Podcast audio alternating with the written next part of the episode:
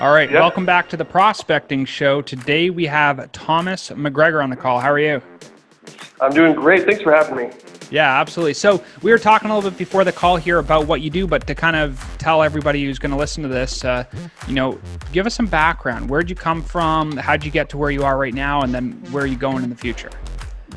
Yeah, so I come from a little Midwestern farm town in the middle of Kansas called Ottawa, Kansas, not Ottawa, Canada, but Ottawa, Kansas, that is just about 40 miles south of Kansas City. So if any of you folks know where Kansas City is, I grew up a little bit south of that in a little farming community.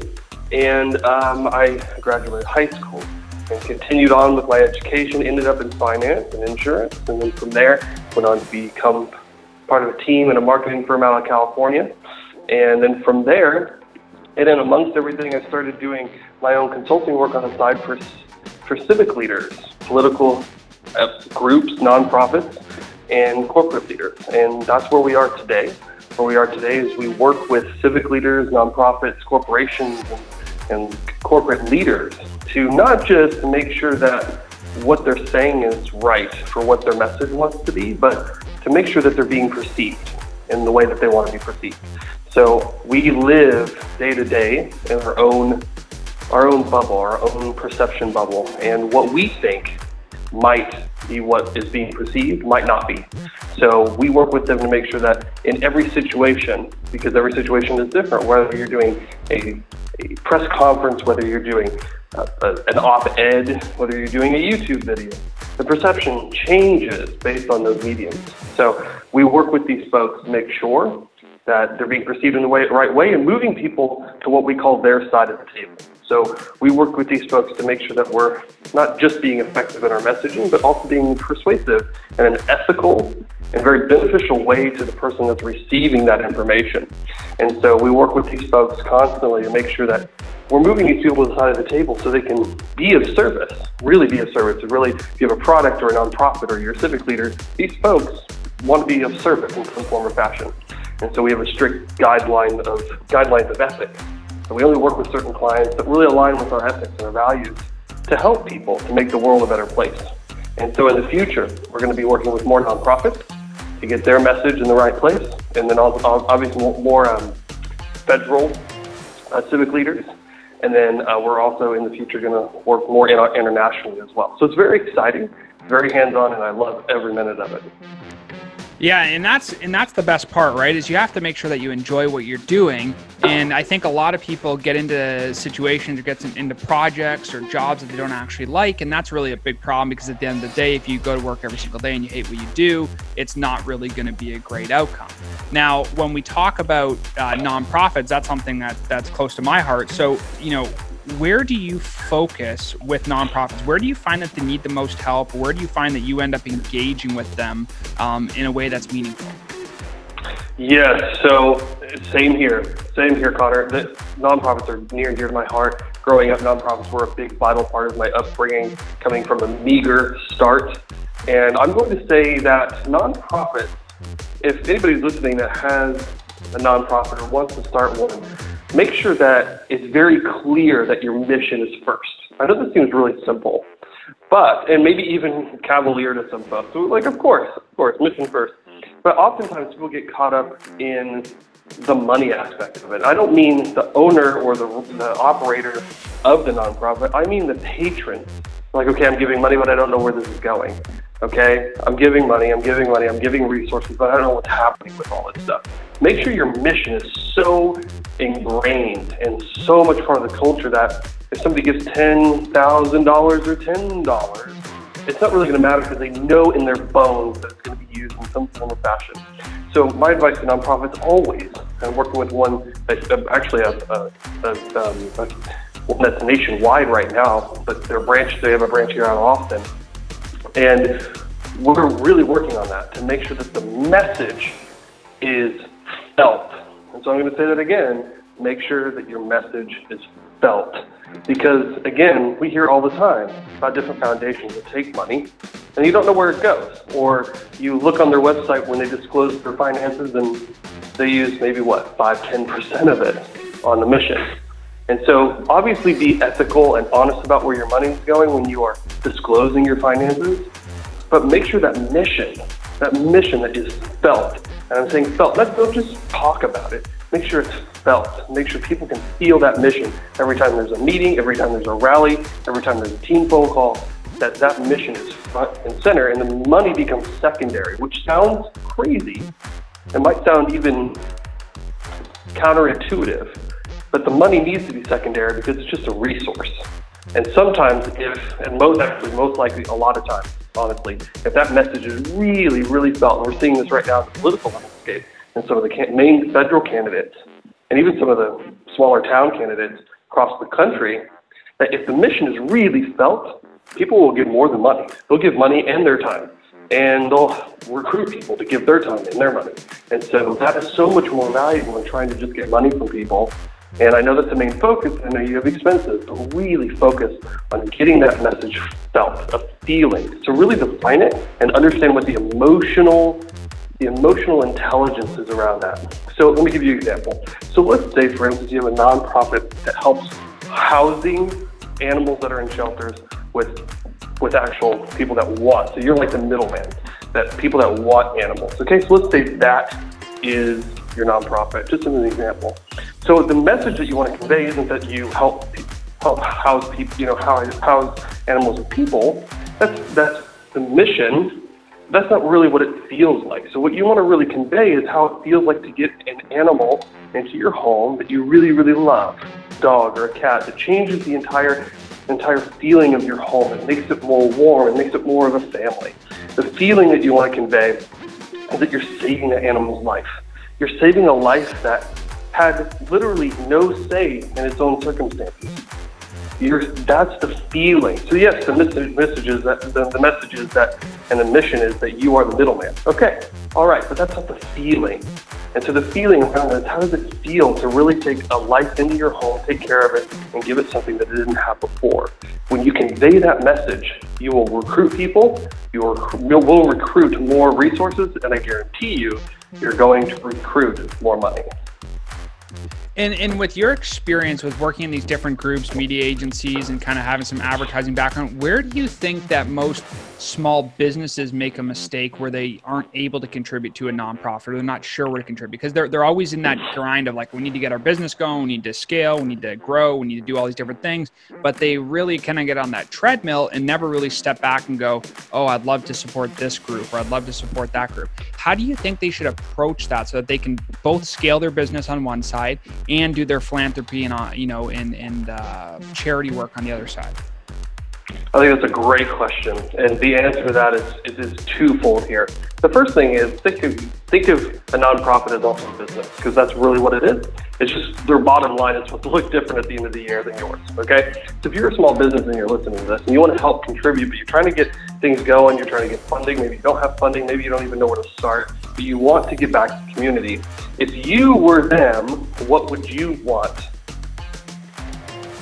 And that's the question you have to ask. You would want resources. That's really that's that's yeah. very interesting that you say that because at the end of the day, I think that's a critical piece of what people need to look at, right? They need to yeah, look yeah. at both the vision. You talk a lot about vision and mission, right? Hey, what are we doing as a business? But then how can we align that with other groups, right? If your if your vision is right. to help um, let, let's say your company is to help other entrepreneurs grow through marketing and social media and some of these other techniques. Maybe you go after a charity or a foundation that helps uh, underprivileged startups or underprivileged, um, you know, right. single mothers or something like that get their entrepreneurial journey started, right? Because then you can have the same sort of vision and mission in your business as you do in your philanthropic um, endeavors. And for, for most people, I think that's going to be an easier transition, don't you think?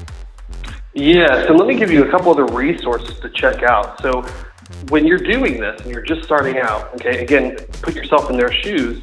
But here's two other things, or I'm going to actually say three things, and the third is kind of a bonus. But the first thing is reach out to local universities, uh, startup groups like we have here in Austin. We have what's called the Capital Factory, work, and then reach out to community colleges that have entrepreneurial and startup programs. And then the second thing is be very strict on your time. Okay, there's an old saying that is if you give somebody an inch, they'll take a mile. So if you reach out to one or you find uh, a group that helps entrepreneurs that are starting up, and you're probably a little bit further along, you can maybe offer some consulting advice, some advisory advice. Okay, commit to one hour a week, or commit to 30 minutes a day. Something that work, it doesn't matter, just something in your schedule that you know you can make happen. That's going to respect their time and your and your time as well. This, and here's the third and the bonus thing. This is the thing that's really going to help you more than you could ever imagine. And this is where my expertise comes in. This is going to position you as an advisory in a program that is probably more at this stage in your business, probably more notable than you are. Then you can say that you are an advisor at the Capital Factory or at here in Austin, we have University of Texas as an entire entrepreneurial and even a pitching contest for your business. Same here with Austin Community College has a business accelerator. So if you can align, help people at the same time, get back to the community, get involved, and you never know, you might find future employees there. You might find funding if you're needing funding. You might bump into another into an investor, another business owner. And so this will position you in a, in, a really good place because you're giving of your time. It's not costing any of your money. You're being strict with your calendar, so it's not taking anything away from your business. I mean, one hour a week to help another business owner can be very, very valuable. And there's an old saying that says your net worth is your network. And so if you're really looking to grow, you you can only grow as much as you can give. So if you can give an hour or 30 minutes a day, 15 minutes a day at the end of your evening for a phone call with somebody that you really love their startup idea, you're going to position yourself in a really good spot. Yeah, and that's and that's a good way to look at it. I mean, the whole giving concept is super simple, but I think a lot of people miss that, right? It's it's not um, necessarily what they can do for you; it's what you can do for them. Because a lot of these businesses and startups and ideas w- would really benefit from that advisory. And I think the part that a lot of individuals forget to ask is the opposite question, right? Is not only what can I do for you? That's an easy one to do. The question is, what can they do for you? Right? And and you don't have to right. always ask it in, in, a selfish way, but I think it's a two way street. I think a lot of people have a good understanding of you know where they can contribute and where their shortcomings are. And if you can figure that out as an individual, a contributor, an advisor, someone in a startup, whatever it is, I think knowing where to give and where to take is probably the most important thing, right? Yeah, it's, it's a dance for sure, and I totally agree. And I think one of the things that we often miss is that our own perspective on life is often 99% of the time more valuable than almost anything that we can give. You can give somebody a million dollars, but they, it doesn't mean that they're going to know how to use it. But if you can give somebody advice and perspective on how to how you successfully use the million dollars to grow your business, that's more valuable for them because then when they do get a million dollars or even five hundred thousand or seven hundred fifty, whatever, then they go, okay, well this worked for him, I'm going to try the same thing. And you know, we've all heard this adage before, and that is, you know, the right type of knowledge can cut years off the learning curve. And so when you go to give advice that you know for a fact will work, be very diligent with that person to say, look, this will work if you do it. You know, go ahead and stand in your own truth and say, okay, I don't know all the answers, but what I do know is this works for me. And if you do it, please do it. And it will, I mean, stand in your own truth. Don't be afraid to stand in your own truth and give the advice that you know will work for you. I, I think, I mean, if people are taking notes or listening to this, if they want to jot something down, just remember and just remember and write down that your perspective is so valuable. We have, all of us have different lives to draw experiences from. We have different experiences to draw learning from. And each and every day, each and every one of us are living a unique life. And that offers some really good insights. Carry, your, carry around a notebook, jot stuff down that you hear, the ideas that you come, come up with. And then when you'll, you'll finally know, I mean, when you finally talk to somebody that you're advising, you'll finally know when to use that and how to use that to help that person. And I, am a true believer in, in karma, or what goes around comes around. And so make sure you're giving giving to them what you would want. And it's going to come back to you temple, but don't be focused on what you're going to get really don't. I mean, really focus on okay, how can I help this person if I were them? Right, and and I think that that's a good way to look at it too, because there's a lot of people who think they don't have something to give, but they really do. Right? They just they don't. Either it's an empowerment yeah. thing, or it's a confidence thing, or whatever the issue is. They have a hard time understanding what their value is, and because of that, they don't offer it to people. Right? They say, "Oh, I'm not that good at X, so I don't want to offer it to people." You know what I mean? That's a really yeah. bad space to be, in my opinion. Yeah, and I, I would encourage people to look up a woman on YouTube called her name's Marissa Peer, mm-hmm. and she talks a lot about this. If you're into kind of personal development and really elevating your mindset, she talks a lot about how some there's some there's there, there was some time in our life that we either came to the conclusion, this is always at a very early age, or somebody told us at a very early age that we were not enough. We all have that. We all have that kind of like insecurity. And how do you overcome that? And, and this is, again, I'm coming from, from my own personal experience, is realizing that whatever that experience was, whatever that did in my life, that was not my fault. It wasn't my original idea. We don't all come out of the womb as babies going, I'm not enough for this world. We all know inherently that we are enough, even if it's just a single idea. Now, can we please everybody? No, of course not, because everybody is different, nor would you want to. You know, you wouldn't want to deal with everybody on this planet for the rest of eternity. That'd be crazy. But can we serve people that align with our values and our outlook and our ideals? Absolutely, we can. So, really dig deep in yourself and say, okay, what was that situation? What are some insecurities I have right now? Are they really true? And I am enough. Just remember that you are enough. You've done amazing things in your life. So something that kind of will combat that is just instead of looking back at all the failures you have, look at all the lessons from those. And then look at all the great things that you've done.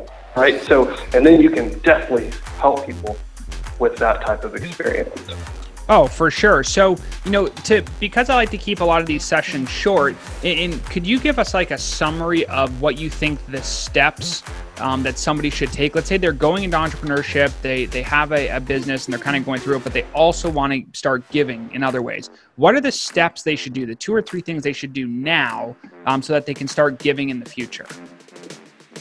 I would say the steps would be this. First, get your mindset right. Find the things that you know for a fact work. Write them down. Write down five of them and write five more. Push yourself a little bit, okay? Even if it's silly, like, okay, I know how to get locks replaced on a brick and mortar store. That's okay, because I guarantee you that there's going to be somebody that you're going to eventually run into that has no idea how to do that. Okay? So write because if you take those for granted, that means you know how to do them really well. Okay? So that's the first step. Get those underneath and then write out some, like maybe a small paragraph about that.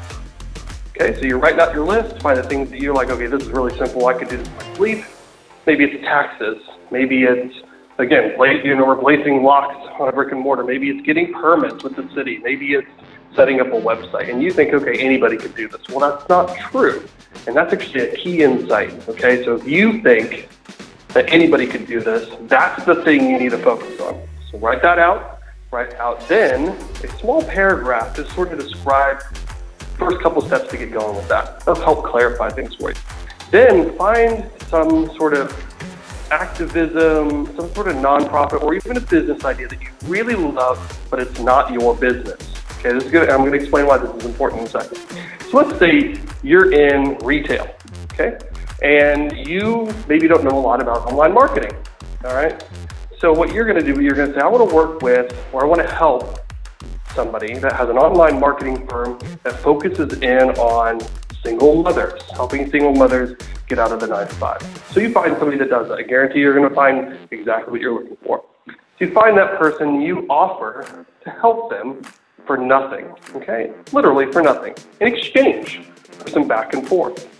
And so when you go into that back and forth, the reason this is going to help you is because you're going into a, a niche or you're going into a market that you don't know anything about.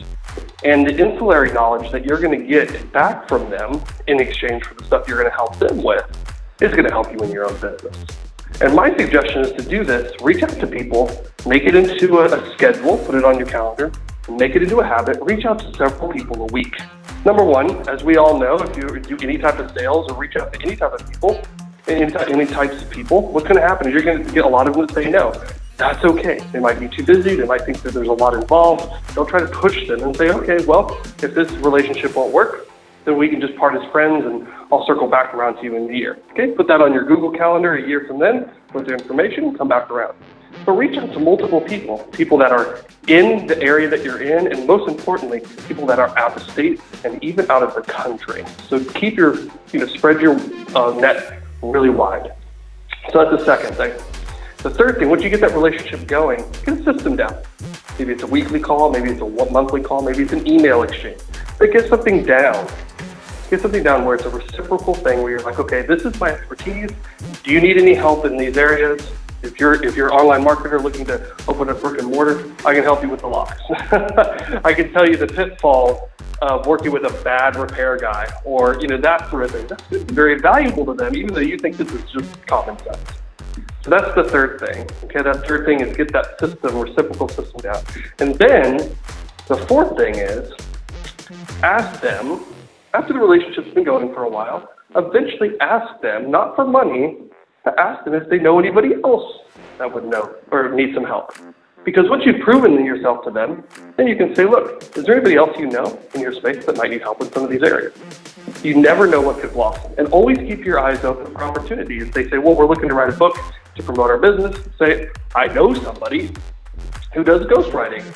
Or they say, I'm looking for publicity. They're like, I know like three people that do podcasts. Always right. offer value. Always offer value.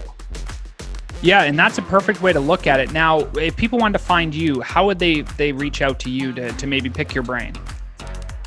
Well, I'm on all social media, so I'm on Facebook. Um, not, I'm actually not on Instagram, but I'm on Facebook and LinkedIn and Twitter. Very active on Twitter, actually. um, but it's or sorry, LinkedIn is where you're gonna, you're going to find everything, and so that's really easy. You just go LinkedIn.com/t for my first name so T as in Thomas, so T and then McGregor, M C G R E G O R.